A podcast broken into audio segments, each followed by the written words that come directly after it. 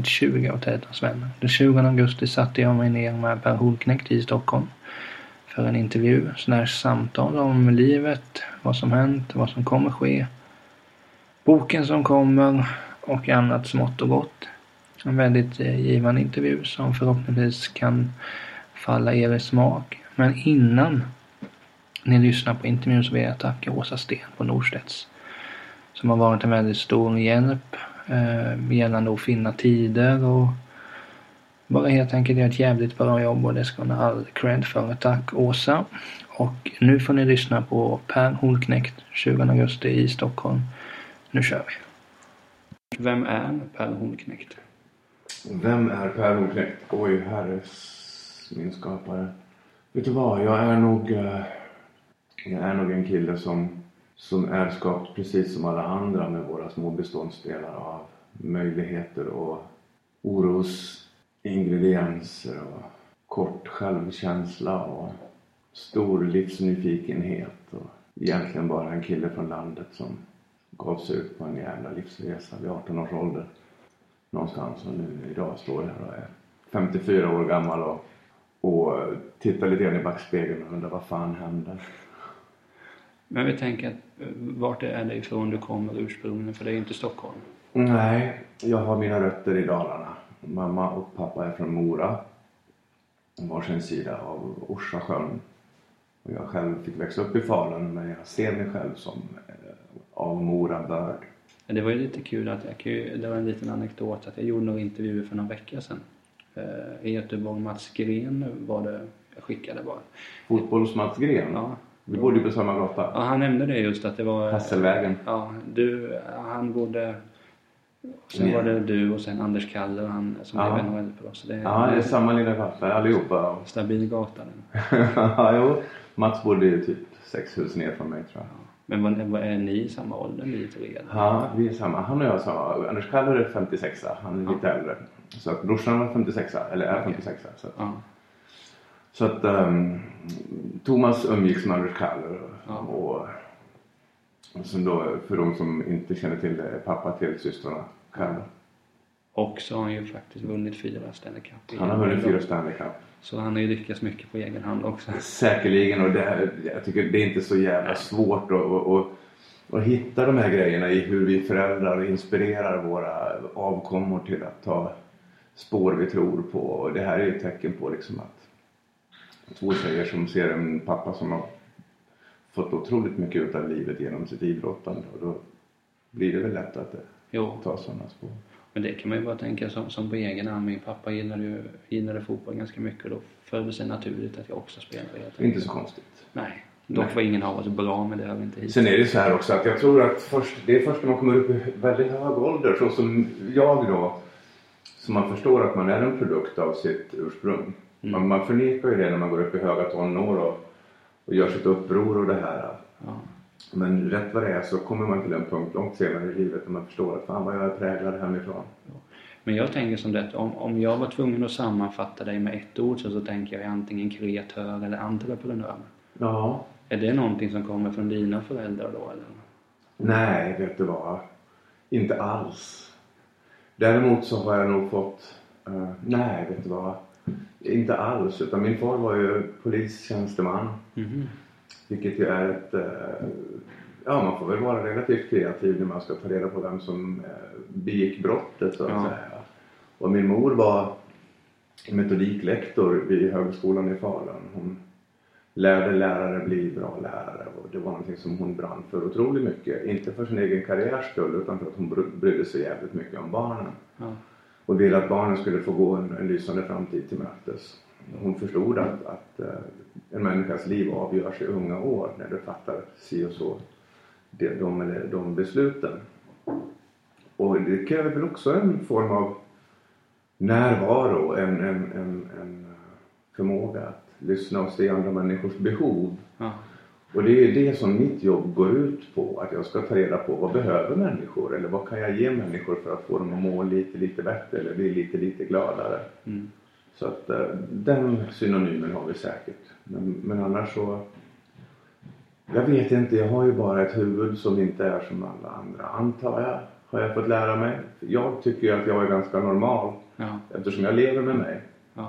Men ju mer jag umgås med andra människor, ju mer förstår jag att andra människor kanske inte ser mig som någon slags nomenklatur för. Det kan ju också vara så att det är de andra som är onormala. Jag brukar kalla mig själv för världens enda normala människa, så att jag vet inte. Ja, men jag menar det funkar så att det är som... Det är lite samma sak för mig. Mina vänner säger till mig att alltså, det går ut på att man inte är normal för att man, ja, man, man gör saker hit och dit. Så, men i grund och botten, alltså det man upp... Men är inte alla normala? Alltså, jo, det var det jag, Jag, skulle komma till. jag, tycker jag, jag, jag, skulle vilja ge varje människa rätten till att få känna sig normal. För jag menar det är ju det att det... Vem bestämmer norm? Ja, men det är ju det att just så som vi lever våra liv, du och jag och Ja. alla andra, det, det är det som är normalt för just oss. Ja, så jag, jag, jag tycker att den som går omkring och känner sig som en avart, för det är det som samhället talar om för vissa människor. Jo. Vi börjar i skolan med att få gå i obsklass på min tid. Ja. Vad lär man sig av att gå i obsklass? Jo, du får inte vara med. Och det var de, var det bråkstakar där? Ja, men oftast är det de som idag sitter, som sitter i, i, på börsen med sina bolag. Ja. Jo, jag menar så är det. Jag menar bara för att man eh, inte kanske har gjort vad man skulle i skolan så kan det faktiskt gå bra för en. Ja, det, det kan, jag, kan jag berätta. Jag har liksom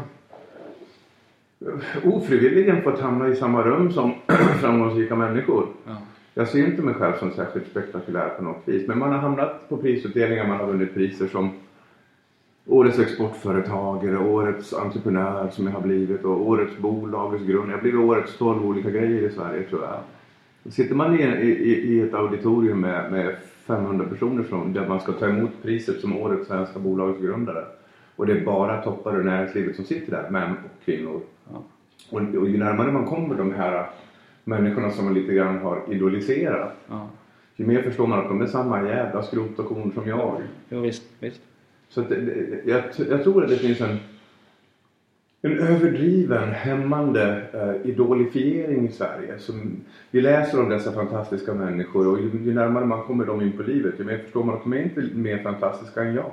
Nej. De bara råkar göra jävligt mycket och de flesta har ju en bokstavskombination som gör att de har ingen broms. Men tror du inte att alla har någon form av bokstav? Jag, brukar hoppas säga, det. Jag unnar alla en, jag alla en liten bokstavskombination. ja, men jag brukar säga till mina vänner att jag har en bokstavskombination men jag har inte kommit på den än. Nej, jag har ju kollat upp om jag har någon eller inte. Det har jag fått göra. Och det, tyvärr så var jag ren eller kalla det vad du vill. Ja. Jag skulle jättegärna vilja ha någon dokumenterad diskrepans av min karaktär. Ja men det vet man ju bara som sen när man var yngre att jag kommer från ett ganska litet, eller väldigt litet by. Det kanske var 500 personer bodde Ja.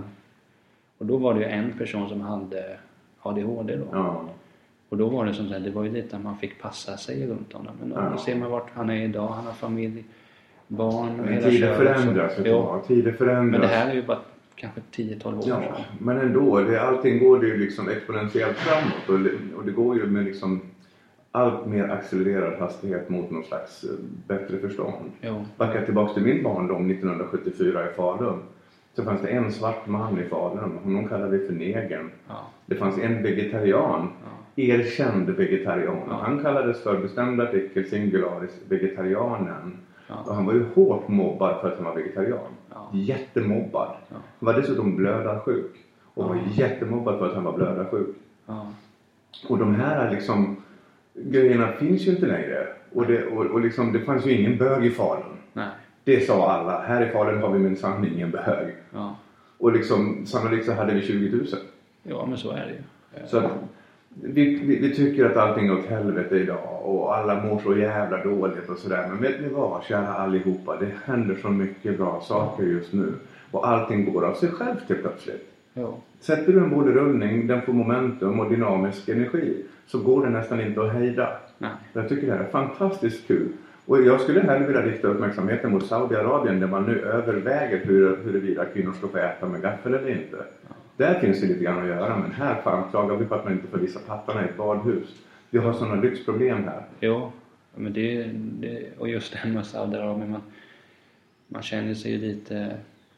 Det, man ska ju inte klaga på sig själv att oj nu är tåget försenat eller att eh, jag råkar beställa tågbiljetter hem på fel dag. Vi har i alla fall ett tåg som kan komma för sent. Jo, exakt. Och Förlåt mig. Ja, nej, men så här, vi, vi har ju internet. Jag kan ju lätt avboka dem liksom. Men det, det är för jobbigt och nu måste man ringa hit och dit och så vidare. Men sen är det som du säger i Saudiarabien. Det finns kvinnor äter med kniv och gaffel. Och jag, och jag har liksom en tjej, en kär släkting till mig. Hon var här igår. Vi ska ses minut i eftermiddag. 180 centimeter lång blondin, fotomodell. Hoppar av sin karriär, flyttar ensam in som denna rådjurshind i, i en by i Ghana i mörkaste Afrika och börjar jobba inifrån för att komma åt trafficking med som barn. Ja. Där har vi vad, vad, vad människor borde göra på riktigt. Jo, Liksom, vi, vi sitter på våra jävla Facebook och, och, och likar grejer och tycker att vi är fantastiska människor. Men vi går fan inte utanför huset och vågar se hur det ser ut liksom. Men det, det, är ju alltså det är en, en, minst sagt intressant och viktig diskussion framförallt. Ja, och det är kanske inte det vi ska prata om, vad vet jag. Men jag, jag brinner för det här. Jag tycker det är angeläget att folk ska sluta leva i självömkan. För varje morgon när vi vaknar får vi en ny chans att förändra våra liv. Och ingen gör det åt oss. Nej. Jag har chansen idag, om jag orkar, att fatta beslut som gör att jag kommer att förändra resten av mitt liv. Ja. Men ibland är vi lite lata. Jo, visst. Det är lite skönt att slippa. För vi vill ha, vi vill inte ge längre. Nej. Vi vill bara få. Studenter säger, jag vill få en lägenhet. Vadå få en lägenhet? Man får inte saker. Man jobbar ihop till saker. Man kämpar lite grann. Jo, men, Och det kämpet är borta. ja, men menar, det är någonstans, det är det som är där. För det är som du säger, det, det är så lätt att, att säga att Åh, jag skulle vilja flytta till Stockholm, jag vill vilja flytta hit. Ja, men då kan du ju inte sitta och, och kolla serier på Netflix. Alltså gör något som kan hjälpa dig då. Och flytt, kom till Stockholm. Men börja längst ut i jävla Högdalen. Hitta Ja. en vrå på 9 kvadrat och jobba dig in mot stan. Ja. Men liksom, du kan inte bara få. Ja, men jag menar, det är samma sak om vi tänker som... Din resa var ju inte heller bara att... Ja, det var inte att det kom en morgon till att det här får du Per. Ingen har oss. någonting sånt. Nej. Mamma och pappa har lärt mig Ja. vissa värderingar i livet. En beslutsgrund som jag ska Ja. arbeta ifrån. Ja. Men arbetet liksom, har jag fått göra själv. Ja. Men vi tänker som så här, om vi går tillbaka till dig som person. Ja. Vem var du när, när du var i skolan? Alltså när du var, säg, runt 10-årsåldern. Vem var du Per? För det första, jag, när jag var liten, jag egentligen i ganska tidig ålder, jag vet inte varför det blev så, så fick jag otroligt dåligt självförtroende. Jag trodde när man kom upp i åldern när, när killar skulle börja hångla med brudar och sånt där, jag fick mest sitta och titta på, så, så präglade jag någon slags självbild av att jag inte dög. Och i det här jag duger inte så kom det, kom det ett hävdelsebehov som dök upp väldigt tidigt i mitt liv som gjorde att jag kände att jag måste leverera för att duga och räcka till. Och, så här. och det har nog varit, jag har nog mitt dåliga självförtroende att tacka för mina framgångar. Ja. För det är det som har inspirerat mig till att kämpa på, att visa de jävlarna som jag brukar säga. Sådär. När jag var duktig i skolan, jag hoppade över, hoppade över klass och sådär och var oftast bäst i idrott och olika sporter och sånt där. Men det var nog väldigt mycket för att bara få känna att jag, att jag, fick vara med i en slags gemenskap. Ja. För jag tror att alla människor vill känna tillhörighet till gemenskap. Jo, jo visst det. Och det är ju så och, och, då- då blir det ju så här att de här människorna som inte per då samhällsnorm och definition hör till gemenskapen, de som inte anpassar sig till reglerna, de som kanske sätter ner foten och säger nej, de får inte vara med. Och då är det så, då finns det alltid alternativa gemenskaper som tar, ihop, som tar emot dessa människor. Och där finns det då skateboardkulturen, det finns poetiska sällskap, det finns eh, rasistiska avarter till gemenskaper. Men de tar i alla fall emot dessa människor så de får känna tillhörighet. Jag tror är bara slumpen som avgör var de här människorna hamnar.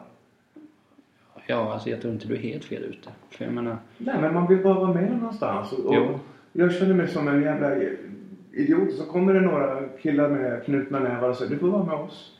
ja. Får jag? Fan vad trevligt. Tack snälla ni. Men då är det klart, att om man har en dålig eh, självkänsla, då är det klart att första bästa person som kommer, ja men du kan hänga med oss. Det är ju som du säger, då tar man ju det och sen Ja. kanske det visar sig att det- är skatekulturen eller att det är poeter eller Ja, eller religiösa undertecken eller det kan vara som jag sa tidigare, det kan vara liksom rasseparerade åsikter. Ja.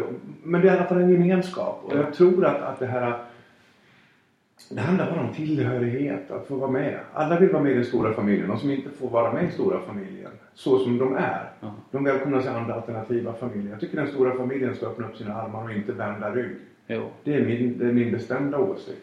Var du med i någon sån större grupp eller var det mycket att du... Nej, jag hamnade i skateboardfamiljen och det var en otrolig, otrolig välsignelse för mig. För att skateboardfamiljen handlade om en sak bara. Det var inte den som var bäst på att åka skateboard utan det handlade om vem var bäst kompis. Vem var schysstast mot sina vänner? Vem gjorde någonting för varandra? Vem ställde upp för varandra?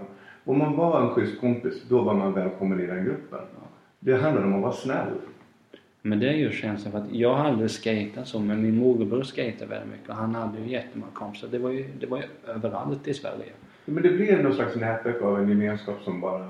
Ja men då var det just man tänkte som så här, då var jag ganska liten tänkte man shit jag ska få träffa en 25-åring idag. Ja. Och det är någon snällaste person man någonsin har träffat Ja. och har kontakt med den fortfarande Ja. idag, Så 10-12 är år senare. Så jag tror nog att eh, för mig så, så var det ren tur att jag hamnade i skateboardvärlden. Märkliga omständigheter. Jag hade lika väl kunnat tagits emot av en annan gruppering. Men vi säger så hur, men på något sätt sökte du efter skaten eller kom den bara där? Nej, det var bara en ren slump. Jag skulle åka till USA som 18-åring med en kompis bara och upptäcka staterna. Och innan jag åkte dit så sa en annan polare i Sverige till mig att kan inte du köpa mig en skateboard hem till mig? Och jag var så va? Vad är det för något? Han sa, ja den är ganska klumpig, 4 kilo, 75 centimeter lång, 2 centimeter hög.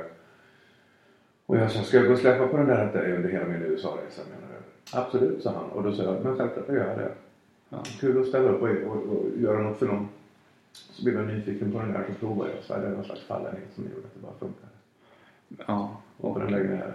Och det förändrade ju hela mitt liv. Och det är ganska kul sen när man sitter med sina små liv idag och backar sin egen historik och försöker hitta sina så här turning points. ja.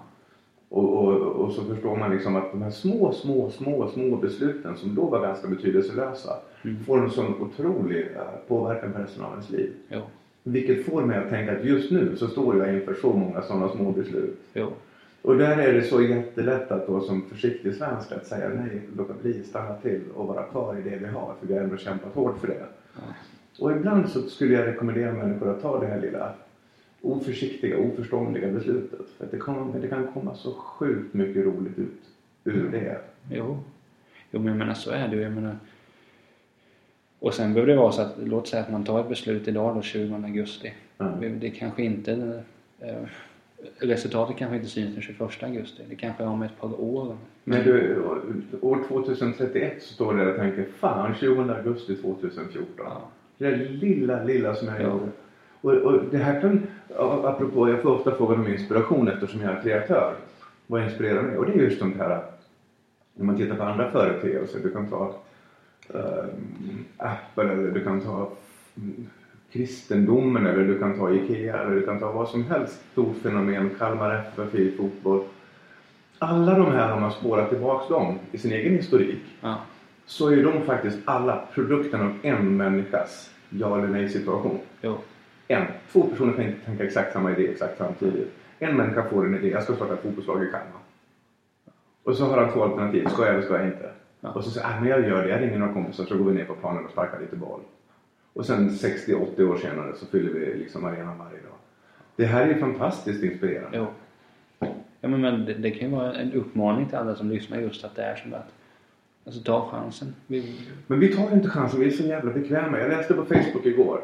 Jag har en god vän som heter Johan Wendt som har startat något som heter Mattecentrum. ja. Eller Matteboken. Som bara har som syfte att hjälpa barn lösa ekvationen. Få, få upp låset i, i, i sitt matematiska motstånd. Ja. För barn som inte fattar matte klassar sig själva som eh, dumma i huvudet. Ja. Det är ett jävligt stigmatiserande ämne. Jo, jo. Och, och så nämnde jag det här på Facebook igår och många var ja fan vad bra, bra, bra, bra. Sen så sa någon, ja man skulle göra liknande eh, med läsning, sa någon. Ja. Läskunnighet, att hjälpa barn. Många barn fejkar ju att de kan läsa i många år i, Jo, i jo. barndomen för att de törs inte erkänna.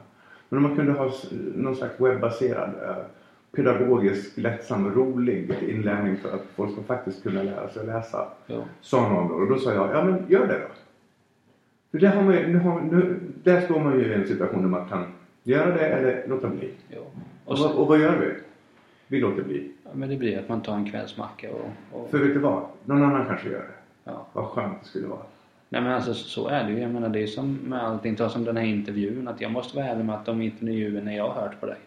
Med dig så har jag tyckt att de är inte så där jättebra. Jag tycker att journalisten kanske inte har gjort det bästa. Men då tänker jag att okej. Okay. Enklast, enklast möjliga väg. Ja men då tänker jag att då kan jag ju inte sitta här hemma och tänka att jag hade gjort det mycket bättre. Nej, då hör jag av mig och fixar så att jag gör det Mm. mycket bättre. Jag menar, det, det finns ju ingen utväg. För jag menar, det, det finns ju inget värre än man sitter och klagar på att den skådespelaren är dålig eller hur kan den där spelaren vara så dålig i fotboll? Ja, men försök göra någonting på egen hand. Men det är som du säger, man gör ju sällan inte det. Det är så enkelt att sitta framför TVn och, och tycka att eh, svensk film är jätteusel. Mm. Så gör man ändå ingenting. Men likväl slutar man att man tittar på det. Ja, så är det ju. Men jag tänker så här, ska- om vi håller kvar vid skateboarden. Då var det bara, som sagt, du skulle till USA och sen en kompis sa köp hem en sån här silver. Ja, och så provade jag hans och sen så började jag slita på den och så köpte jag en till och så gick jag bara på två stycken helt plötsligt och sen så... Men var det någon sån här kärlek vid första ögonkastet? Ja, lite grann eftersom jag, jag har någon slags förkärlek till sånt som ännu inte är upptäckt. Sånt som går att googla på är jävligt tråkigt för det är redan gjort. Ja. På något vis. Så jag, jag blev väl lite så här taggad på komma underfund med vad man kan göra med den här. Och det började ju då med att man, att man lärde sig åka överhuvudtaget. Sen så kom man på att man kanske kan göra lite trick. Man kanske kan döpa tricken. Man kanske kan eh, visa tricket för någon annan så de kan göra något trick som hör ihop med det. Med tiden så växte ju det här ut. Man ville våga mer och mer så man satte på sig några jävla skydd. Ja, då kunde man laborera kring skyddsutrustning. Och sen så var man så jävla ful i sina skydd så då ville man täcka skydden så då gjorde man stora brallor. Och sen så började man bygga ut det till kläder och sen så ville man helt plötsligt så här komponera ihop sin helt, helt egna livsstil och då kom musiken in i bilden och, och så kände vi att ja men vad fan skateboardåkarna vi får inte vara med i samhället, de vill inte ha med oss att göra. Så att vi, punken passade oss jävligt bra för den visade finger mot auktoriteter och sådär. Så Då blev det ju punken och kläderna och brädan och sen så kring det så började man tänka sig, ja men vi kan ha en tävling. ja. Jag kanske kan börja importera, jag kanske kan börja sälja de här grejerna. Vi kanske kan ha träningsläger Ja. för kidsen på sommarna, summer camps. Och vi kanske kan åka på stora tävlingar ihop och titta med barnen. Så man byggde ut det här så jättemycket. Så att vi byggde den här världen helt själva. Helt själva. Och det tyckte jag om. För att det fanns tillfällen som på 80-talets slut när jag skrev brev till vår kära regering. Då eh, S-regering. Jag skrev till några kvinnor i regeringen dessutom för jag tänkte att de hade störst hjärta. Ja. Så bad jag ödmjukt om några skivor plywood. Så vi kunde få bygga en liten ramp någonstans. Så vi slapp vara i vägen och skejta Ja. där folk var rädda för oss. Eller var ute och måla sönder väggar på stan. Eller bråka och ställa till och kröka. Vi ville ju bara åka skateboard. Snälla, får vi några skivor plywood? Ja. Eh, tre månader senare fick jag skriva påminnelsebrev. Hej kära regering, kära Ulvskog, kära med flera. Eh, vi vill verkligen ha lite plywood. Vi har inga pengar. Och den, jag pratar om plywoodskivor som kostade 144 spänn stycket på den tiden. Ja. Det är inte så hemskt. Det är inga jätteinvesteringar för Nej. våra kära samhälle om man nu ska se till den sociala verkan vi också Ja. har. Dels ger man ungdomar en vettig sysselsättning, dels undviker man problem och kostnader för samhället. Ja. Så jag tyckte det här var ju så, så, så enkelt. Jo, jo. Men jag fick aldrig något svar. Så vi fick ju helt enkelt bara gå ut och skära plywood på byggen och sånt här om nätterna och gå och släpa och snickra ihop vingliga jävla krokar och sneda och vinda ramper. Och det funkade för oss liksom. Men sen så står man där då på skateboardgalan för fyra år sedan. Inför denna församling av 500 kids eh, som, som liksom det är våran grej. Ingen annan hjälpte oss. Men då är, det, då är jag konferencier på den här galan ihop med Mona Sahlin. Ja. Som då är där för att slå sig för bröstet för vad man har gjort för de här ungdomarna. Ja. Och det blir så jävla hånfullt för mig. De ungdomar som man tidigare har vänt ryggen. Ja. Ska man nu slå sig för bröstet inför. Så för mig var det bara rena, rena nöjet att få avslöja hela den här berättelsen för alla skatare som var där. Vad vid reaktionen på sida. Då? Ja, det var ju sjukt dålig stämning. Ja. Men jag bara sa som det var.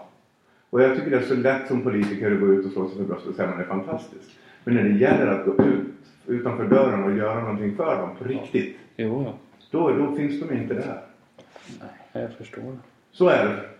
Och jag menar som... Men så skateboardkulturen för mig, den har, den har format hela mitt liv. Allting jag gör idag är en produkt av skateboard-ryggraden jag bär. Det vill säga att våga vara trotsig, att våga ehm, vara transparent, att våga ifrågasätta framför allt. Att ifrågasätta, ska det verkligen vara en slips? Varför ska man ha en slips? Det är ett jävla påhitt. Så. lite så här tankar så att man inte liksom, det som vi tar för givet. Ja. Varenda affärsman i Sverige tar för givet att en slips ska man ju ha. Jo, visst Och det. det är, det är bara påhitt. Jo. Varför det? Jo, för att en person någon gång sa att man ska ha en slips. Ja, det, alltså det, så är det ju. Det är ju nu när man tänker på det. Det är ju ganska skrattretande. Men blir det inte lite larvigt helt plötsligt? Jo, men jag menar det är vad som jag tänker som på att alltså, många olika företag har ju till exempel dresscodes och sånt. Ja, absolut. Och då tänker jag, visst jag, alltså, jag kan köpa det, jag har inga problem att dra på mig skjorta liksom. Men då tänker man ju varför är det just det som ska vara så viktigt? Så att där ser jag då en... I en konkurrenssituation så tänker jag så här, om en person lägger 22% av sin energi i sin dresscode Ja. så, så föredrar jag att min personal lägger de 22 procenten i, i effektivitet och arbete. Så om, låt säga att, att, eh, att jag hade jobbat för dig på något sätt. Ja. Du hade inte krävt av mig att du ska ha de här kläderna. Nej, jag hade sagt att gå hem och byta om om det hade kommit till slips och kostym. Ja. Skönt att jag inte tog slipsen. Nej. Nej, men vet du vad? Det är ju så här. Varje individ har ju sina personliga förutsättningar till att Ja. bli som bäst. Och det är ju det, det, är det optimala vi kan göra i samhället. Att varje människa får komma till sin rätt. Ja. Då måste vi ju ge den personen rättigheten att inventera och fråga sig själv. Hur vill jag vara? Hur vill jag se ut? Hur vill jag arbeta? Vilken är min metodik? Ja. Och då kan vi inte börja med att säga åt dem att du ska se ut så här. Nej. För då hämmar vi den här människans möjlighet att hitta sitt jag. Jo. Ja, men det är sådana saker, för jag har tänkt mycket på det här med tatueringar och sånt. Ja. Det säger också folk att det ska man inte få visa minsann. Nej, det Och visst, alltså, låt säga att du skulle ha hela halsen full och sitta på Konsum. Jag spelar kanske, ingen roll. Det är bara hud. Vad fan. jo, men jag, menar, alltså, jag tänker att om, om, om man hade sagt så på 60-70-talet då, inte, då är inte så många tatuerade. Men jag Nej. menar idag, i princip alla mina polare har ju Det tatueringar. är någon som inte har det. Ja, det är väl jag. Ja, det är du kvar bara. Ja, men jag menar, det är ju armarna fulla och det är ju på händerna. Och vill de det så fine. jo. Låt folk hålla på. Vad fan, vi har ju våra liv. Jo, det är ju här och nu. Ja, men det är just att det blir någonstans där att... Alltså det är inte okej att förbjuda något. Jag menar... Alltså, tatuering är ju en form av konst också. Det säger ju mycket om individen. Nej, inte bara. Det säger någonting om vad individen egentligen vill. Ja. Det betyder inte att de är där. Det, det är ofta deras alibi. Ja. En, en hårt tatuerad person har oftast ett väldigt, väldigt mjukt hjärta har jag lärt mig.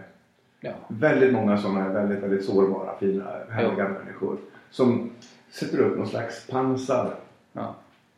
Så jag, jag köper inte det bara helt utan reservationer. Nej, nej, alltså det är klart. Det, alltså, det är inte svart på vitt. Men min uppfattning är i alla fall att baserat på de jag känner så är det att Mm.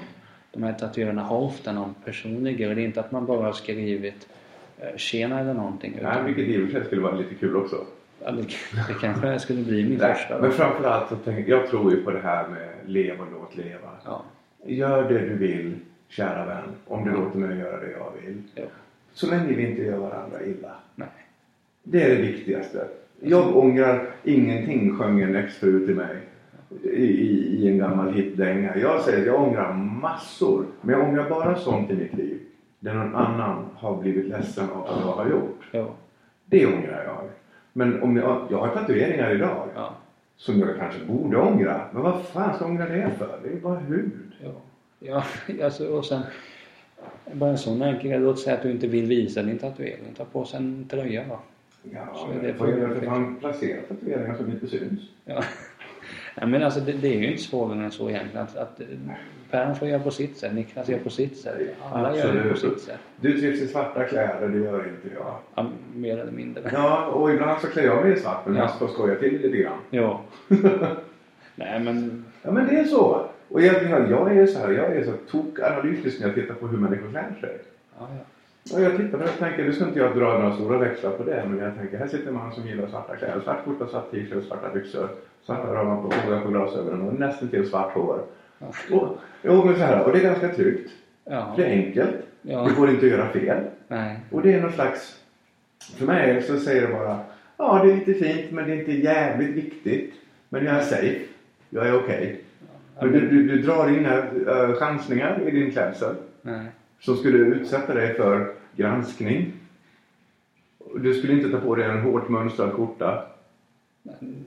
Du gör, du gör en bra p- personlighetsgranskningar på alltså det är lite så jag är. Ja, men det är så jag tittar på människor. Ja.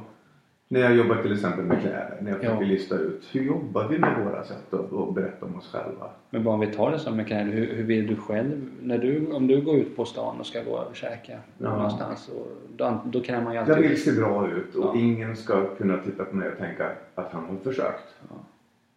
Men vi säger så är det någon, vill du se vågad ut eller man ska säga? Eller vill du Jag bara vill se... bara, jag vill bara så här, klä min personlighet Ja. så långt möjligt är. Jag vill klä min personlighet så att när man tittar på mig så ska man få en ganska rättvis bild av den jag är. Ja. För att när man är som jag en, en offentlig person, Ja. relativt offentlig person för vissa, Ja. så är det ett problem för att jag är ju jag, jag är ju Per. Men den Per som andra ser när de tittar på mig är ju inte den Per jag är. Nej.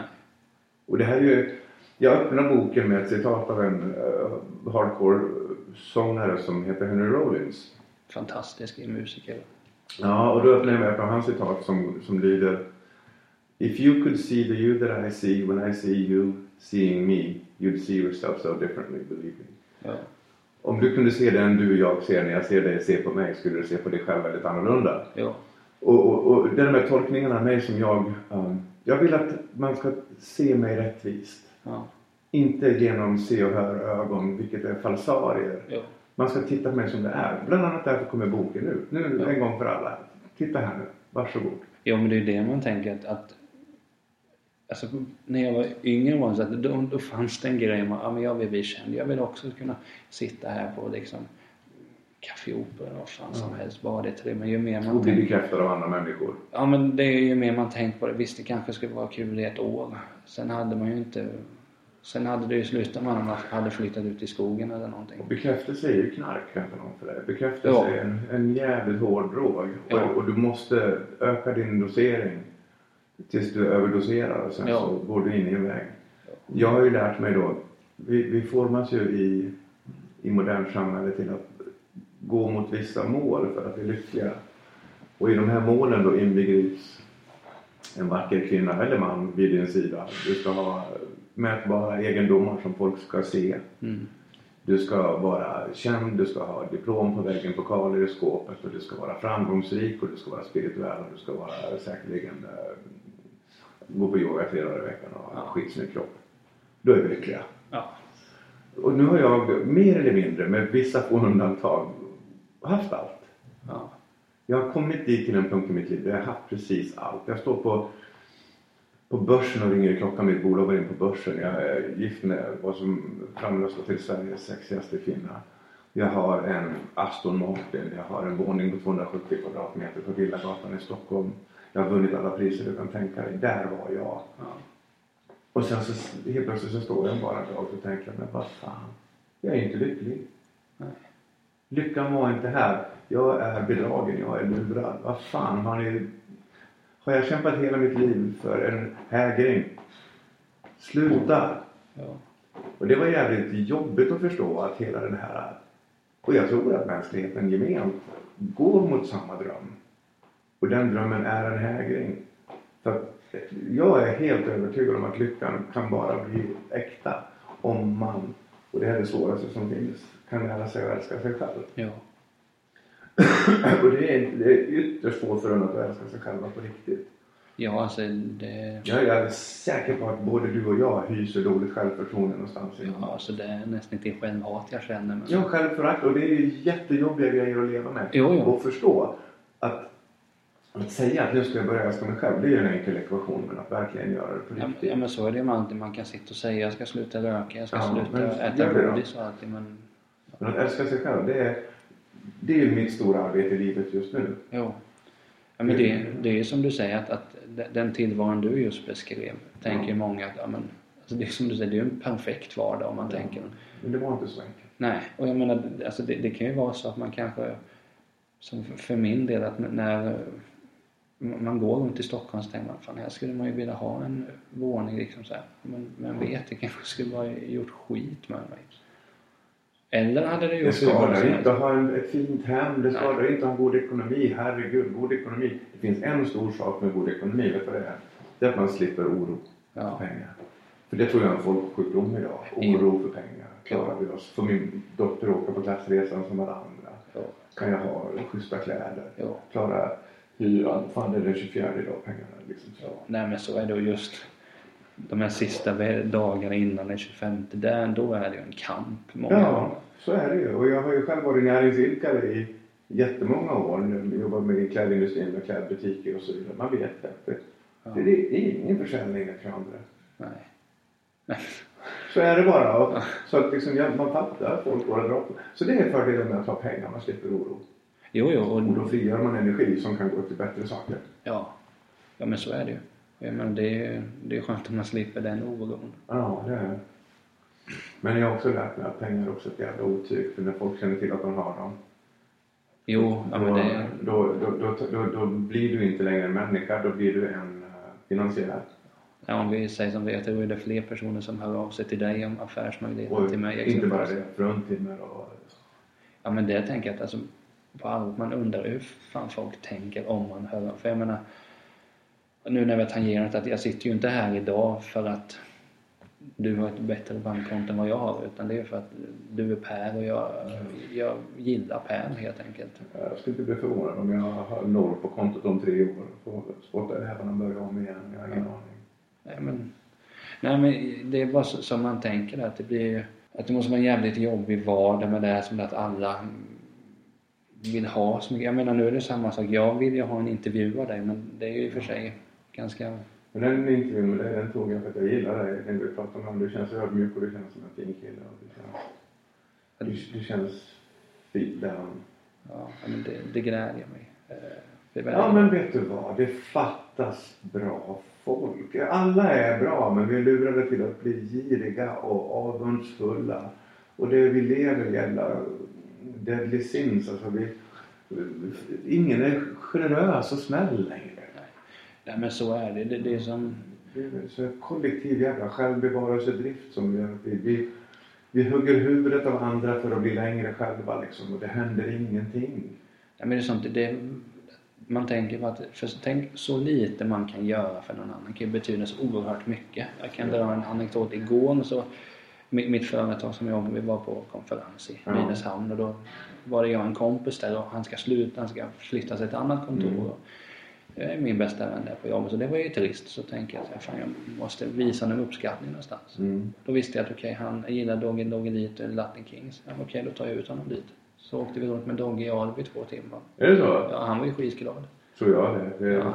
Ja, både Doggy och, och min vän, de kom varandra väldigt nära. Och du vet, inte bara blir han glad, din vän, Ja. utan han kommer ju att gå till sin näromgivning och vara Ja. glad och skänka den energin vidare. Jo, Och så det här fortplantas. Så liksom, så, att så små frön av generositet och kärlek. Och, jag menar det är så man måste. Det är som den här intervjun. ja. Jag kommer ju känna mig eh, väldigt glad när den kom ut och folk eh, kommer och förklarar Ja. men den här intervjun du gjorde med Per den var ju jättebra. Ja.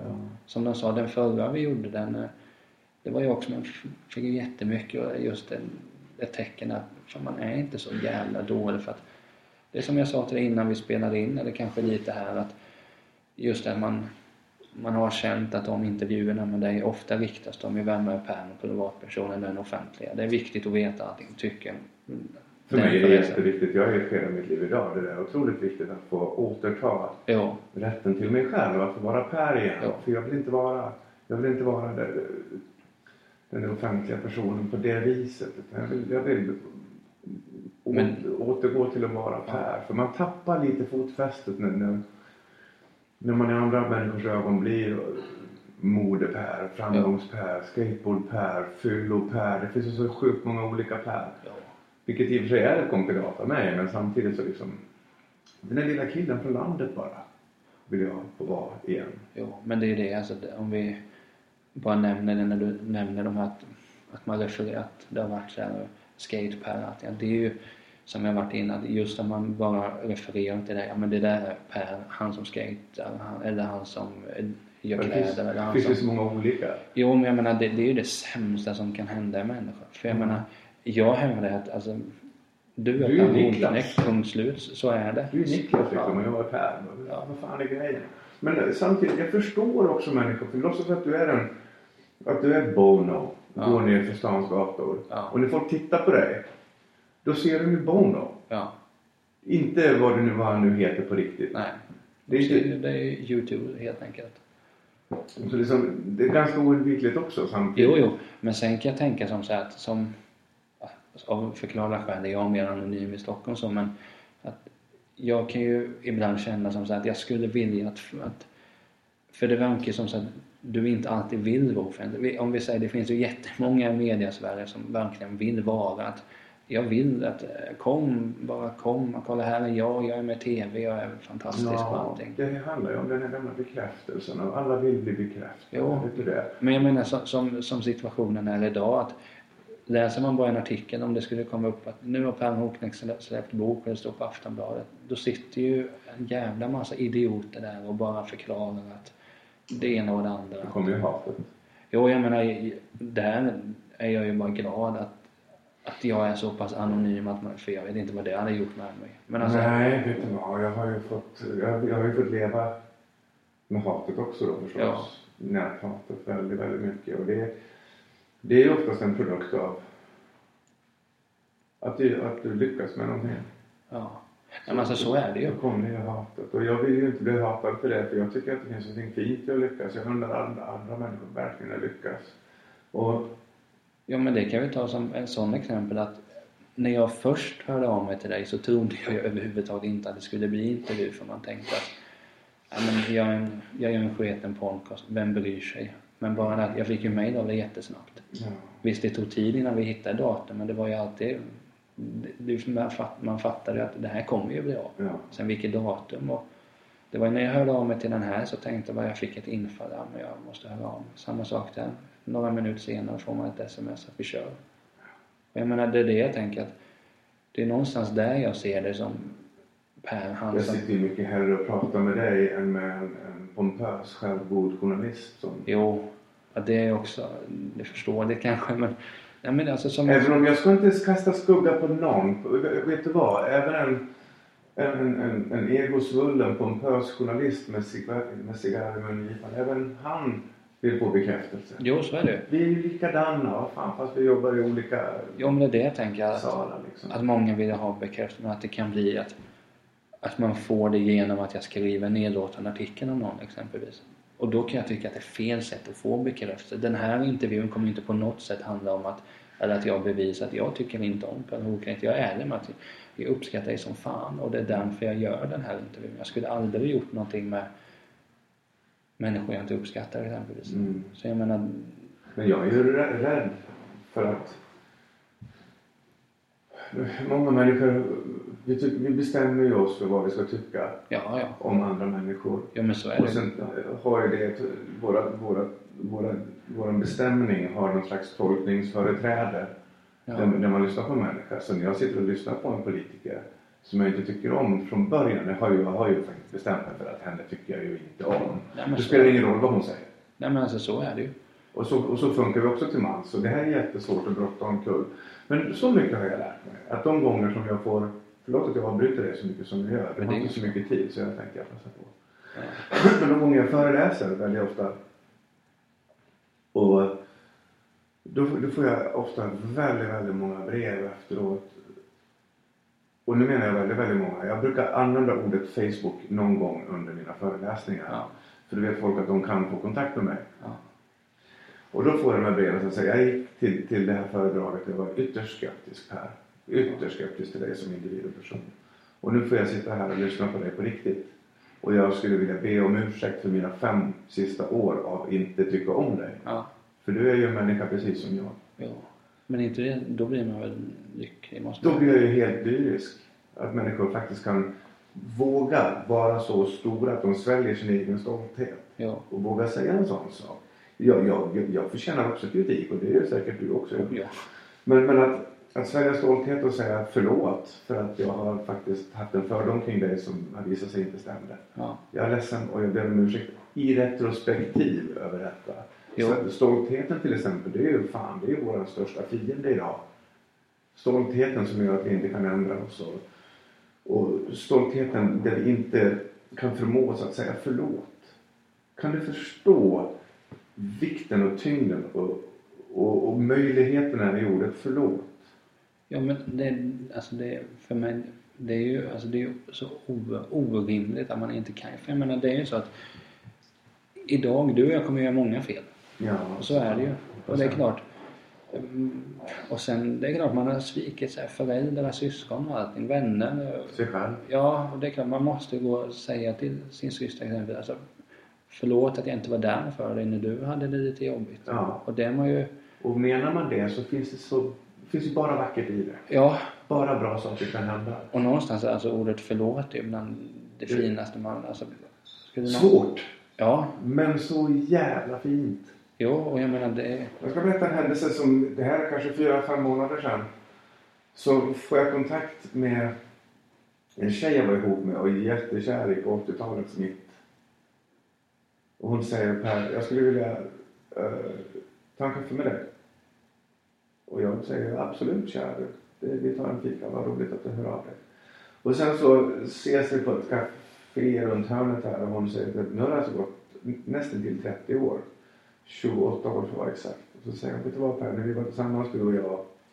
Du behandlade mig som, som en drottning. Du gav mig all kärlek en människa kan begära och mer. Och jag var ett svin emot dig. Jag skulle bara vilja säga förlåt. ja. 28 år senare kommer en människa och säger förlåt för att jag är...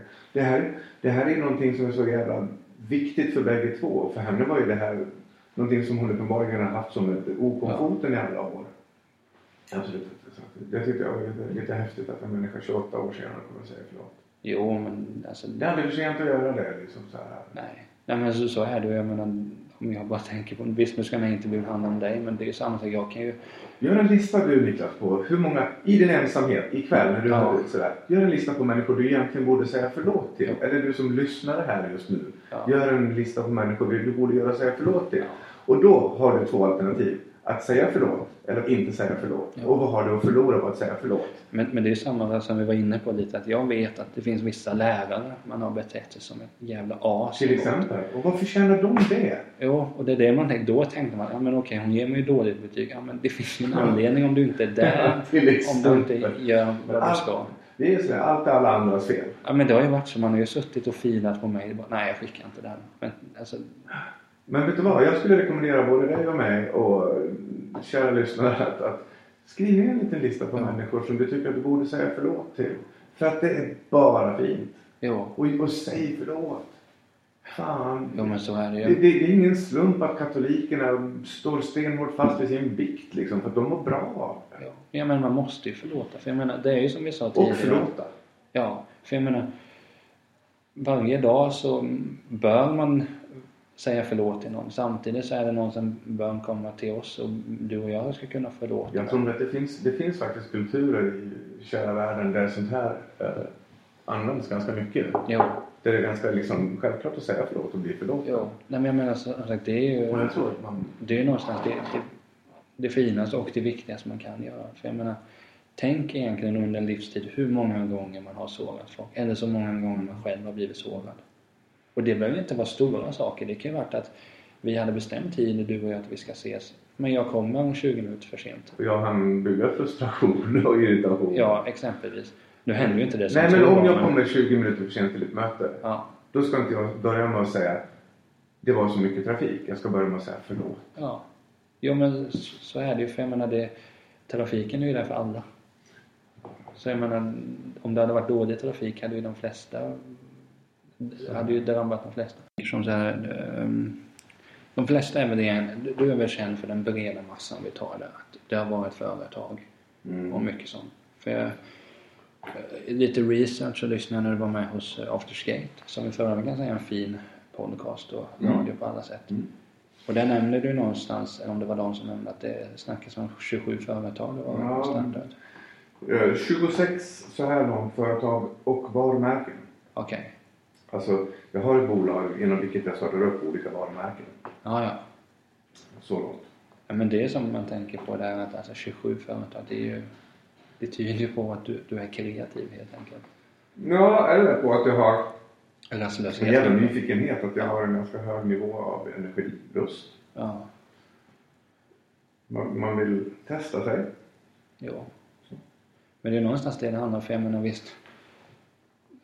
Du verkar starta företag, jag verkar starta podcast. Även mina andra nu jag har startat och det kan komma bli Mm. två till här Mm. snart liksom. Så snart kanske jag har ett podcastimperium, vem Till vet. exempel. Nej men jag menar, eh, men vart, hur tidigt var det du började starta företag? Ja, det, det beror ju på om du menar i etablerad form eller om... som Nej jag- men bara alltså första officiella vad man Jag var ju säga. liksom inte mer än kanske nio år när jag satt och gjorde fiskerullar i trä Ja. och gick runt och knackade på hos grannarna för vad de ville köpa. Så det var ju ganska tidigt. Men mitt första företag startade jag när jag var 18. Okej. Och det är det som var CP Skateboard? Ja, precis. Då byggde jag en liten skateboardfabrik hemma. Det är skönt, jag- det är skönt namn i alla fall. Ja, det var Christer och Per och vi tyckte det var lite sådär uh, obnoxious. Ja men det är ju lätt att komma ihåg också. Ja, det är oftast så jag tänker med varumärken. Det ska vara lätt att komma ihåg. Ja. Nej men det, för det är ju någonting man har tänkt på just att, att jag tror inte att jag är så värst intresserad av att starta just företag på så sätt. Mm. Kanske, man, alltså man vet ju inte. Det kanske man gör i vilket fall. För mig så handlar det inte om att starta företag. Det handlar om att igångsätta och våga föreslå och förstå att prova sina idéer. Ja. Nej men det var det jag skulle komma till. Att just det här med podcaster, det är väl min grej. Och nu har jag sett Det är att, exakt samma sak. att jag är relativt bra på det. Vi, vi kan köra på det här. Och det här är någonting som man inte behöver göra i bolagsform. Nej. Det handlar om att våga plantera en idé i sin yrkesroll där man sitter i sin, vid sitt lilla bord och jobbar. Att våga föreslå idéer för, Ja. för gruppen eller för familjen. Att liksom försöka förändra familjens framtid genom att Ja. hörni, ska vi inte ta och flytta till Kalmar? Ja. Så det, det är också ett, ett sätt att våga sjösätta en idé Jo. Så, för att skapa förändring. Så det viktigaste är helt enkelt att sjösätta det. Sen för din del, det har blivit 27 företag. Ja, för där... Men det har ju blivit mycket. Det, det är Ja. inte bara 27 idéer du har haft genom åren. Liksom. Nej, du vet, jag har en, en hel bibel full med. Ja. Jag skulle kunna sysselsätta jättemånga människor med min idébok idag. Ja. Nej men jag menar det. Och det är som vi säger, den här podcasten det kanske är, Det är som sagt mitt sätt att testa. Nu har, vi, nu har jag sett att jag får bra gäster och det verkar vara omtyckt och folk Ja. som jag intervjuar verkar tycka det är helt okej. Och du tycker om att göra det själv. Du mår bra Ja. av det. Ja, det är ju men skitkul. Då så. Då kör jag på det. Men sen är det som, man har ju alltid nyfikenhet. Min nästa mål är att eh, jag skulle vilja göra film exempelvis. Så Mm. ja, vi försöker. Det var också någon på Facebook som, som var sådär. Om du bara hade fem år kvar att leva, vad skulle du göra då? Ja. Var det någon som skrev som status. Ja. En ganska förståndig, en som har vunnit Stora Journalistpriset dessutom, en vän till mig. Och nästan uteslutande alla skrev då, jag skulle skriva en bok. Mm. Och då tänker jag så här. Skriv en bok då. Ja. Nej men jag menar det, alltså, det, det är inte, det är faktiskt inte så svårt. Nej, men liksom- en bok. Om jag bara hade fem år kvar att leva då skulle jag skriva en bok. Men vad hejdar dig? Ja, ja. Skriv en bok då för helvete nu! Du kan börja nu! Jo men jag menar alltså om vi tänker ta... Stäng Facebook då! Jo. Skriv en bok! Stäng av ditt jävla Netflix! Ja. Nej men jag menar så Skit i innebandyn! Sitt inte på krogen, gå inte på match, skit i konserterna. Skriv en bok! Men jag tror just det är därför jag så lätt kan identifiera mig eller känna igen mig där. För det är ju samma sak. Jag har tre böcker på datorn jag försöker skriva. Ja. De kommer komma ut någon gång. Sen har man... Men jag Podcasten som jobbar liksom 80 timmar i veckan Ja. Har lyckats få till en bokjävel. Jo. Ja, men Två års arbete, men vad fan? jag menar det, som, det kan vi ta med att det kommer ju ut en bok här om dig nu. Det är troligen inte så att det, man har suttit två timmar på en dag. Utan jag kan tänka mig att det är en jävla massa arbete. Ja, jag har räknat ut ungefär. Jag själv har någonstans mellan 400-500 timmar redan. Ja. Lägg där till då att det inte är jag som har skrivit boken. Nej, men Så likväl vi författaren har ju fått jobba ännu mer. Ja. Men kommer, alltså, det är ingen så, är det en, är det en regelrätt självbiografi så när man får följa med Per från Falun till Ja, det är det. i Stockholm? Det är det. Men det är bara helt enkelt att det är Marcus, Lu- det är Marcus Lutherman som har Marcus Lutherman har skrivit boken. Samma man som uh, idag skriver böcker åt, eller med Måns Gallentoft. Han har ju skrivit Patrik Sjöbergs Han har skrivit Patrik Sjöberg. Fantastisk bok. Han har skrivit en bok som heter El Choco som är en Just riktigt stor Ja. säljare också. Så att jag och Marcus har kommit varandra otroligt nära där i skrivarstugan med hans lilla sjö utanför Arboga där. Och där, där vi har gjort liksom ugnspannkaka och suttit mitt i smällkalla vintern och, och jobbat oss igenom. Det låter ju mysigt. Jättemysigt. Och liksom, det finns ju ändå 20 år av mitt liv, 80 och 90-tal, som jag mer eller mindre inte kommer ihåg. Ja. Och han har ju då genom att intervjua säkert hundra personer lyckats lägga pusslet över mitt liv. Men- Så han har ju hjälpt mig se mitt liv. Som jag inte kommer ihåg. Men är det då de här, då kan det vara så att från föräldrar, släktingar till gamla kompisar till... Ja. eh, Massor. Apropå tatueringar, den här håller på att läka jävligt illa. Är det någon ny eller? Ja, jag bara tyckte att det- det här är bara tråkigt. En dag. Ja, varför inte? Alltså, Ja, varför inte? man ska ju ha kul. Sen dör vi. Ja, alltså förr eller senare. Jag är någon sån här grej, att, apropå döden, nu ska man inte bli såna men Jo, då, jag är vi- ganska bra på att snacka och då tänker jag, folk tänker ju ofta men alltså kan du inte vara tyst? Ja men okej, den dagen jag dör så kommer det vara tyst. Ja. Varför sitter jag inte och snackar då hela tiden? Because I can. Det är inte Ja. krångligare än så. Nej.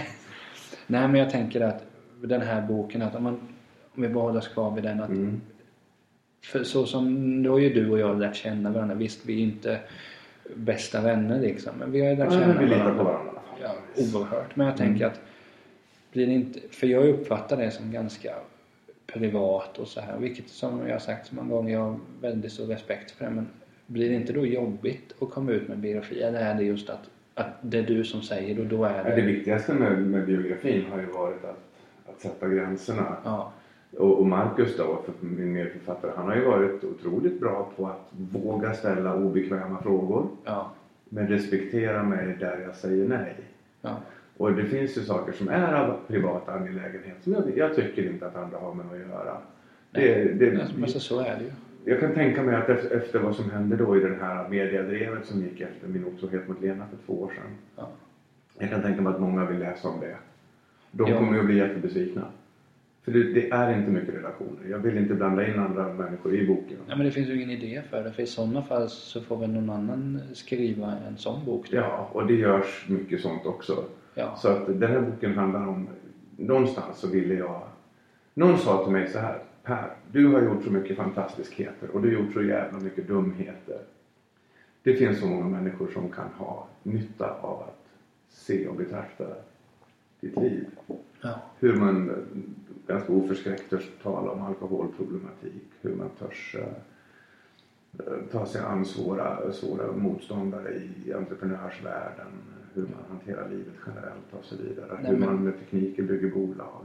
Men det är så mycket att det, nu låter det bara som jag sitter och ger dig överdrivet mycket respekt. Så vilket jag till viss del gör. Jag menar, det är ju också när du nämnde det med alkoholmissbruk. Vi ska inte gå in djupare på det men jag har ju varit att jag har ju aldrig druckit i hela mitt liv. Okej. Just för att min farfar hängde sig när han var full exempelvis. Mm. Jag kände dock honom för jag, han, han, min farmor och farfar skilde sig väldigt tidigt. Men då har man ju tänkt som så att för då hade jag, det har alltid blivit ett jävla ifrågasättande. Okej, varför dricker inte du? Och då är det ju folk som frågar, har, har, har du, är du religiös? Är du är det ena och det andra? Nej, jag bara dricker inte. Ja. Nej men just då, då känns det bara som så att, att då när du också eh, under vissa perioder inte har druckit absolut någonting. Mm. Någonstans känns det, alltså det är så skönt att kunna ha att jag är inte ensam i det här. Nej. Och jag menar det är man ju inte. Men jag tycker det finns ändå ljusning nu. Jag, menar, jag försöker ju tala ganska oförskräckt då om, om alkohol och alkoholism som jag då äh, har blivit en del av mitt liv. För att om jag törs göra det och prata orädd om det, vilket inte är farligt, så tänker jag kanske någonstans vid något litet frukostbord i Lycksele sitter en familj och helt plötsligt så säger mannen i familjen, eller kvinnan i familjen, vet du vad älskling, jag tror jag behöver se över mitt drickande. Ja. Någonstans kanske jag kan inspirera till det. Att de känner att det inte är farligt att prata om det här. Det går att få livet bättre. Nej men jag menar så är det. Jag menar lite så. Visst det, det är ju inte du som har gjort så att jag inte har druckit utan det är ett medvetet val. Ja. Men jag tänker bara att det gör ju mycket för mig att veta som så att Alltså jag, är- jag är ju inte ensam. Det finns ju så många runt om som inte dricker. Och jag menar det är ju som du säger. Om du kan hjälpa en person och söka upp och kolla igenom sitt alkoholdrickande. Då har ju du gjort mer än vad många, många andra har gjort. ja. Och jag tror att någonstans så kommer någon och, och, och, och Ja, men så, göra någonting. ja, men så är det med problem att, att jag är av den inställningen att, att jag själv skulle aldrig komma på om jag hade haft ett problem med någonting. Däremot skulle mamma till exempel säga men Niklas jag ser ju här att det är ett uppenbart problem. Mm. Jag spelade ganska mycket pengar på fotboll förr. Mm. Och jag uppfattade, alltså det var en kul grej man gick ner varje dag och la 20 spänn. Mm. På en månad blir det 600 spänn. Och det, menar, det är ju... Visst, det är ingen jättesumma Nej, så, men oavsett vad så blir det beroende på också. Jo, men det blev ju det. Det var att man vaknade och tänkte okej, vilken match är det idag? Jag lägger på den och den och den och den. Jag, jag nämnde det här tidigare, man kunde göra en lista över människor man borde säga förlåt till. Jag tror nog att ett annat tips då, om jag nu ska komma med något tips till läsarna, om, eller liksom, om jag nu äger mandat att göra sånt, så skulle det nog vara att våga sitta ner och skriva ner och komma på så många brister som möjligt som man själv har. Ja. Sina Jo. egna brister. Att skriva ner själv, säga fan jag är full av avund. Jag är avundsjuk på vad andra har. Eh, Jag önskar att jag såg bättre ut. Eh, Skriva ner alla, om, man, om man vågar skriva ner alla de här sakerna. Vissa grejer kan man inte förändra. Sen, man kan göra två staplar efteråt. Det här kan jag inte förändra. Det här kan jag förändra. Mm. Och sen på något vis. För, för mig, det finns ju bara ett sätt för mig att bli bättre människa. Och det är genom att upptäcka brister i mig själv. Jag menar så är det ju. Och, och fan vilken lyx att hitta så här 35 fel på mig själv. Då har jag ju så många möjligheter att bli Ja. bättre. Men så många människor idag håller ju hög gard och pansar och säger att jag är förträfflig. Ja. Jag kommer inte att ändra på mig själv. Men jag, jag, men jag mår dåligt säger de. ja, men det som jag är mest rädd i en sån situation är att jag tror att det hade kunnat gjort mig mer illa om jag hade skrivit ner att okej, jag, jag kanske inte är så bra på det här och det här och det här och det här. För min del är det nog viktigt att jag istället skulle sitta och skriva att okej, ja men när du sa förut att du gillar mig till exempel. Det kommer jag ju leva på länge just för att det är en person som jag gillar väldigt mycket. Nu Mm. råkar det bli så att du är offentlig. Men Ja. jag gillar ju mina polare också. Ja. Så, Jag gör inte skillnad på folk och fä på det viset. Ja men det ska man ju inte. Jag Alltså, har inte en vän som är känd. nej. Alla, Nej, jag, jag, jag väljer människor efter personlighet. Ja. Eller jag väljer ska jag inte säga. De kanske väljer mig. Jo men så är det. Och någonstans det som... Så kändisskapet för sig som, som, som isolerat fenomen har egentligen inget värde alls. Nej. Det har ju noll värde. Det är bara tvärtom. Det är bara ett ok. Nej men jag skulle komma till det just att... eh, Men folk väljer dig för att du har Jo, jag menar det är samma sak. Du hade ju inte suttit ner med intervjun om det inte var någonting som som lockade med det helt enkelt. Nej. Och visst, det kan vara du kanske gillar mig som person, du kanske gillar idén, du kanske känner tillit i mig, vad som helst. Vad det än är så, så det gör ju mycket med mig som Ja. person att okej, folk har sett, folk, folk ser att jag kan det här. Och- Men liksom, när, jag pratar om det här med att våga hitta brister i sig själv. Man kan ta liksom... Det, det är inte farligt. Liksom att, det, det finns ju där, men att våga sätta ord på det. Vad fan kan hända liksom? Jag, säger, jag borde nog fan vara bättre mot mina kollegor för jag är ogin och jag är rädd för att tappa min plats i hierarkin och att Ja. de klättrar förbi mig och, och det här. Och, och, och våga säga det till sig själv. Jo men så, så är det ju. Och jag menar det är... Och jag, jag, jag, jag är ogin mot mina kollegor. Imorgon bitti ska jag fan...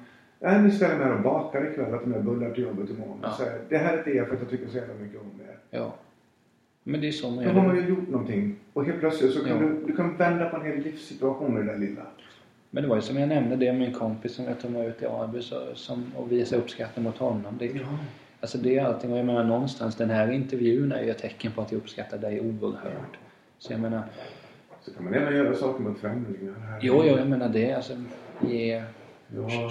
är det någon som, är det någon som sitter på gatan och söker pengar eller En vän till mig skrev till mig för fyra dagar sedan. Vet du vad Per, jag har en kompis som mår jävligt dåligt. ja, Och då så sa jag, men okej, jag kan träffa henne.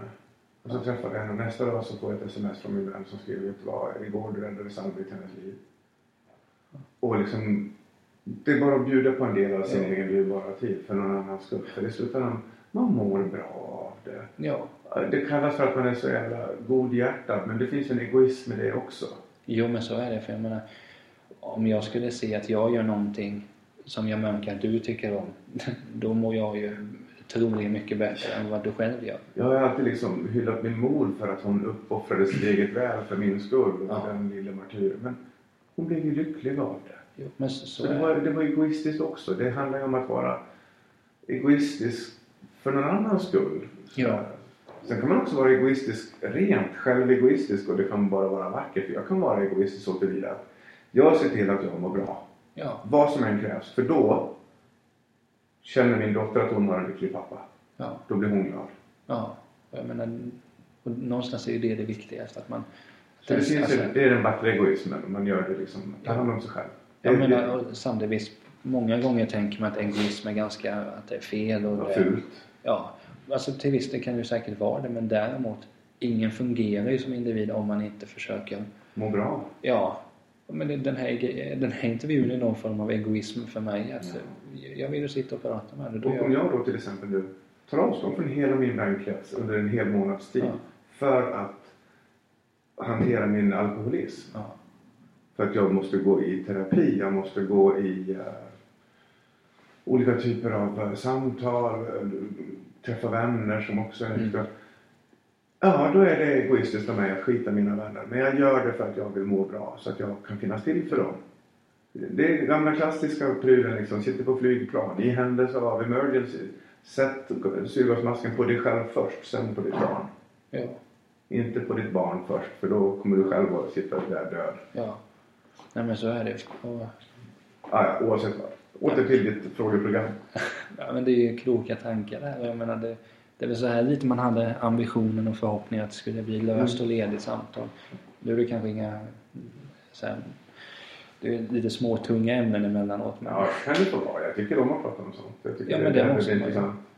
men vi tänker som så här att annars om vi bara fortsätter på det här att är du en sån människa som har lätt för att bli beroende av saker. Alltså det behöver inte handla om, det kan handla om att du blir beroende av en tv-serie. Jag eller- en extrem beroendekaraktär.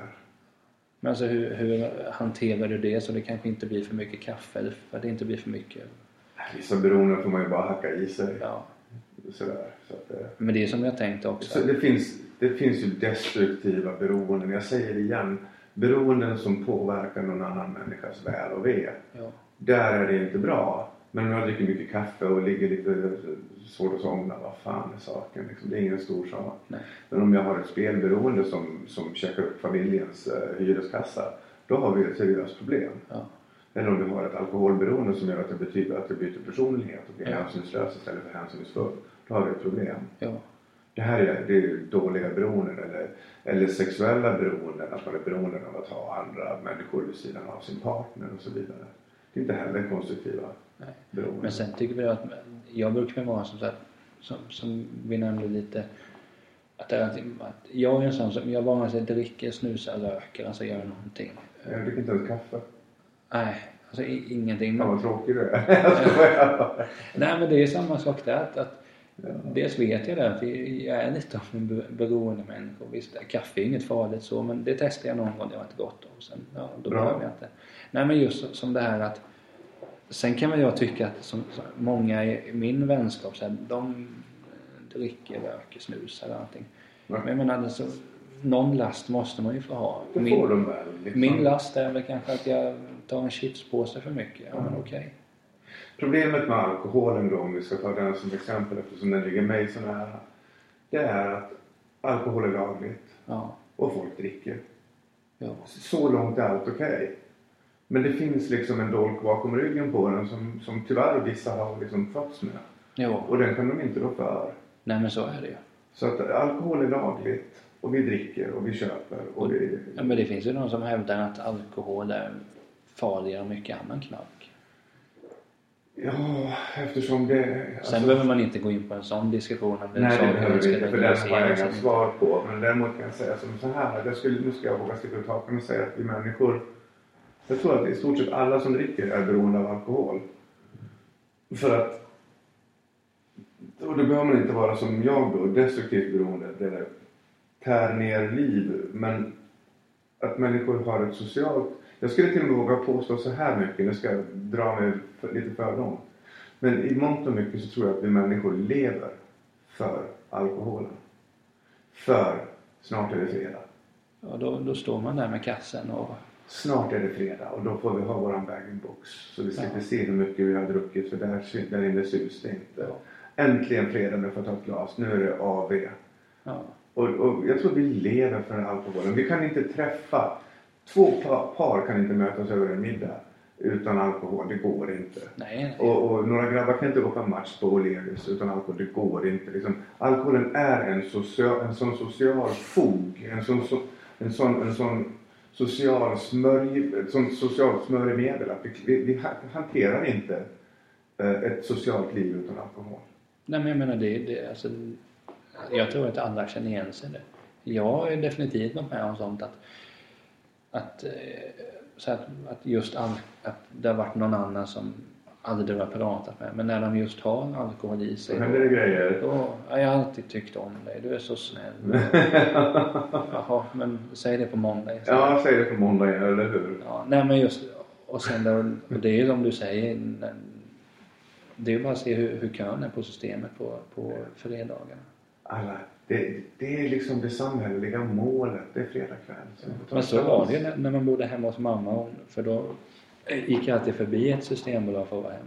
Ja. Och fredagarna, det, du hade ju inte kunnat komma in där. Nej, alltså det, det är så liksom. Jag menar, jag rackar inte ner på dem. Jag har min livsstil. Jag, och jag, säger, det är, jag säger igen, det är lagligt. Ja. Det är okej. Okay. Folk får göra det. Jo, jo. För det, det är liksom, så, så är det sagt. Ja, men, men jag säger bara det. Jag tror att vi, vi lever för att få ta ett glas på fredag. Ja men det märker man. Det alla, alla längtar ju tills det är fredag. Ja. Men jag menar sen jag lägger upp det på mitt sätt, hur min föreningskväll Du lägger upp på ditt sätt och de som kör vin de... Vill du veta hur min absolut bästa fredagsskväll ser ut? Ja, visst. Ensam i soffan. Men jag kan... Jag skulle... Jag har en sån oskön soffa så jag sätter mig hellre i sängen. Men... Nej, ensam i soffan, eh, TVn på som kamrat men jag tittar inte. Sen sitter jag och tänker. Ja. Jag tänker, det är min stora livsunderhållning. Mitt huvud. Jag tycker tanken som fenomen våra tankar som fenomen, det är ju kanske det mest spännande vi har. För jag vet inte vad du tänker. Jag vet inte vad min partner tänker. Jag vet inte någon... Och det är det här lilla uh, dramat som är så spännande. Och mitt huvud, jävlar vad det håller på. Jo men och så är det för jag menar hade man bara suttit sig ner och tänkt. Alltså det är inte bara så. När du sitter ner och tänker, du får ju massor av idéer. När jag väl sätter mig ner och kopplar bort Netflix och kopplar bort mm. allting, bara sitter tystnad vem fan vet vad som kommer fram? Eller hur? Alltså, visst är det häftigt? Ja, ja alltså porrkosteriet kom ju fram när jag, när jag var ute och gick någon gång och tänkte att nej, alltså, svenska radio är så dålig. Jag ska bättra den. Ja, och jag brukar ju föreslå det till folk som vill komma, de som har då idétorka. Jag säger, gå en promenad. Ja. Underbar himmel händer det grejer. Jag tar ju nästan alla mina möten idag till fots. Jaså? Ja, ja. Jag vill inte sitta i mötesrum för då kommer man ingen vart. Men går man ut och tar en lång promenad i friska luften med någon, då händer det grejer. Ja.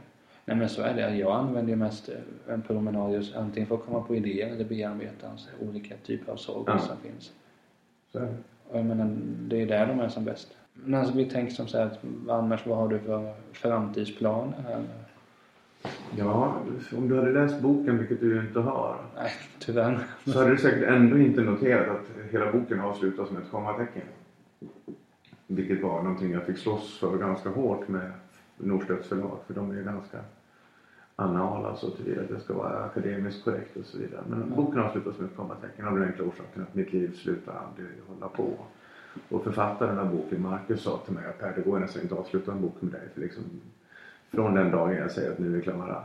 Två veckor senare så har det hänt något nytt som jag vill ha med. Men det kanske, jag menar Knausgård har ju olika delar sina, det är väl upp mot sjunde delen har släppt ja. nu man får göra en, nu heter väl boken Per 1960 till 2014. Ja. Man får väl göra 2015 Den kanske kommer.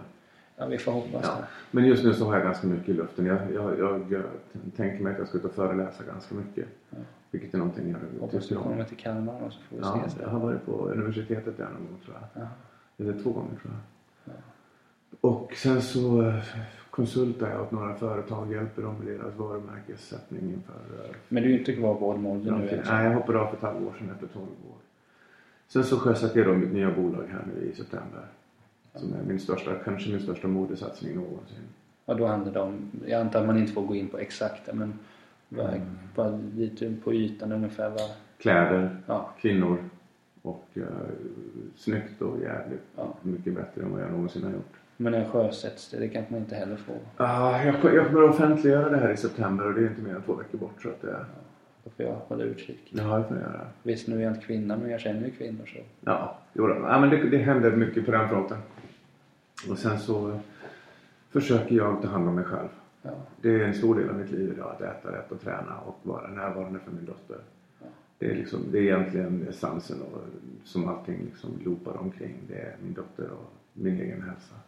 Men om vi bara håller oss kvar lite vid boken. Alltså jag har inte så mycket kvar här men mm. hur gick det till när det, när det bestämdes att du skulle skriva en bok egentligen? Ja, egentligen så var det så här att när man hamnar på toppen av framgång så får du ju otroligt många som... Jag antar att du har fått sådana erbjudanden under Ja, jag hade fått nästan ett 20-tal förfrågningar om att göra bok. Och då är det från olika företag? Ja, och då... Jag hade aldrig liksom sett varför. Varför ska jag göra det? Jag gör, det är inte, jag gör ju någonting annat. Så jag tackade nej, jag tackade nej, jag tackade nej och jag tackade nej till allt. Tills ett förlag kom till mig och sa det jag nämnde, vi rörde tidigare här. De sa att vet du vad Per, du har gjort så mycket så fantastiskt intressanta uh, krumbukter i ditt liv med hur du har vänt motgång till framgång och, och vice versa för den delen. Vi, vi tror att jättemånga har så mycket att vinna på att läsa om dig. Ja. Och du kan göra skillnad för människor där ute. Och då tackade jag ja. ja. Och sen körde vi. Nej men jag menar så är det. För men det är ju som du säger, du har ju varit med om mycket mer än vad många andra kanske Ja, och just det här med att man är en liten snubbe från landet med dåligt självförtroende ja. som ändå har lyckats få det att funka. Och någonstans så vill jag att någon kille eller någon tjej liksom i självdubier uh, börjar tro på sig själva. Ja. Och tänker, fan kan han så kan ju jag. Jo men menar så är det för att jag kommer inte ihåg vem det var som sa det. Det var någon musiker. Så det var Dan Grohl från Foo Fighters just ja. Han är ju inne på det att många gånger har man ju affischer på personer, någon musiker, någon fotbollsspelare och tänker att fan jag vill, så där vill jag också ha det. Ja. Eller tänk om man hade det så. Han hade någonting på att kan den så kan ju jag. Ja. Och jag menar så är det ju. Det är faktiskt inte krångligare. Jag kan sitta här och beundra dig för så många företag. Jag har ju faktiskt själv skapat en ja. del genom åren och jag är bara 24 idag, men fan vet hur det ser ut. Är du bara 24 år? Ja, men jag har levt hårt. Nej, det har jag inte. Ungjävel. jo, nej men om man ska vara helt ärlig med det så tror jag att jag upplevt mycket mer än vad många Jag skulle biologiskt kunna vara din farfar, det vet du. Ja. ja min morfar är 63. Så ja, inte... du ser, det är nära.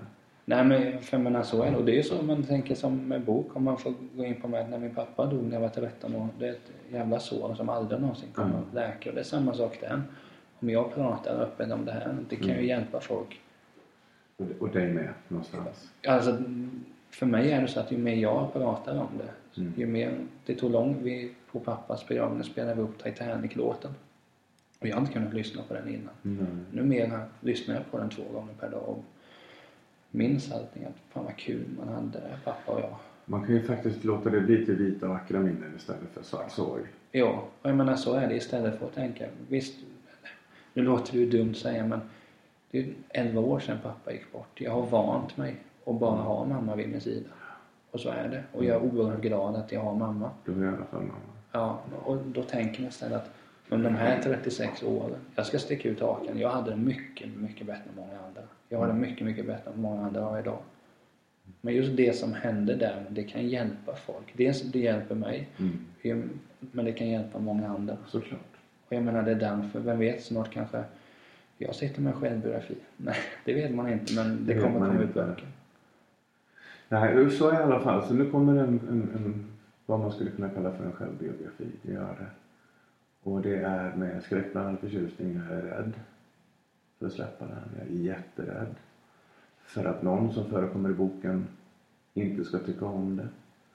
För att boken är icke till för att uh, självförhärliga någonstans. Den är väldigt sårbar. Jag vågar vara lite liten och frasig och Ja, men det, det är samtidigt där, det är därför, man, det är därför jag uppskattar det så mycket. För läs om till exempel Rolling Stones exempelvis. Mm. Det går ju bara ut på hur mycket brudar de har haft, hur mycket pengar de har spelat in. Ja, och hur coola de var. Hur coola de var när de knankade och allting. Men ingenstans berättar Mick Jagger om vad han tänker när han släcker lampan. Nej. Om kvällarna. Vad händer i hans huvud då? Det är ju det man vill åt på riktigt. Jo.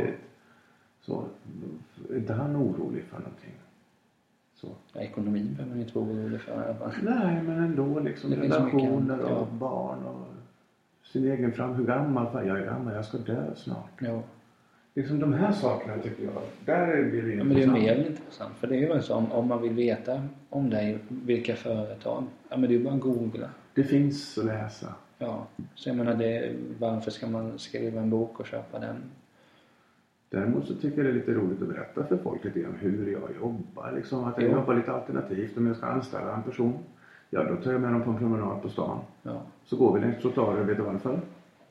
Ja, men just för att man får... Jag vet att du nämnde det i den där afterskate, att det var någonting att... Nej men jag vill bara se hur de för sig bland människor. Ja, men då var det Hur de någon... tar hänsyn till andra. Hur de, hur de får hur de håller högt tempo genom fottrafik utan att störa andra. Hur man håller ögonen åt sidan. När man går sakta hur man släpper förbi. När man går fort hur man tar sig förbi. Ja. De här grejerna. Det här är egenskaper som jag söker i människor. Och, och sådana här små tics. Nu, nu blir jag lite rädd för att jag, om jag någon gång skulle ta en promenad för det, för jag blir rätt nervös när jag är ute och går bland andra människor. Ja, det må så vara. Då tar vi en flipper istället så får jag se på din hand-eye coordination. Så. Det kan vi... Jobbet är inte ditt Niklas. Ja, men det kan vi göra... Vi är bra på olika saker och det här är människor som ska jobba nära mig Ja. i hur jag arbetar. Ja. Om jag ska an, anställa någon som ska jobba på logistik eller som ska jobba på ekonomi eller på juridik så är det liksom såklart andra egenskaper jag söker. ja. Nej, men så, så där Ska jag kan jurist då vill jag ha en buffel som bara står i vägen. ja, Om du någon gång vill göra en podcast då har du mitt nummer. Ja, Det såklart. Nej men så är det ju. Jag menar, det med flippen nämnde det ju vara roligare att någon gång när jag var här på Colosseum i Stockholm Mm. så fick man göra ett reflextest. Och det var sådär. eller? Jag var då 18. ja. Jag hade reflex som jag sett 45 år. Men jag är, som, du- jag är bra på annat. Ja. Mina reflexer med händerna är inte bra. Det tyckte jag var lite roligt. Jo, reflexerna med händerna och sånt är inte bra. Men här uppe... I skallen så är det blixtar. Ja, ja. Så man hinner med mycket under dagarna. Och dels säga att jag kommer i alla fall köpa boken. Ja. Och jag kommer definitivt, det kan vi inte säga på förhand, men jag tror absolut inte att jag kommer bli besviken. Nej, jag hoppas inte det. Nu har jag ju då låtit intervjuas ganska mycket inför boken. Och du är den första som intervjuar mig som inte har läst den. Det är lite trist. Jag nej, hoppas nej, inte, men på gott och ont. Det finns nog bra i det också, så man kan vända på den. jag hoppas men- inte men- du uppfattar det som os, att jag är oseriös. Som arrogans? Nej, verkligen inte. Men det har ju varit seriösa magasin som, som har intervjuat mig. Men alltså, är det några du kan nämna vilka man Ja, men det kan vara allt ifrån Damernas Är till King till Dagens Industri till Dagens Nyheter till eh, alla sådana här ganska högt ansedda magasin. Ja. De som har läst boken är jätteförtjusta i den, tycker den är fantastisk.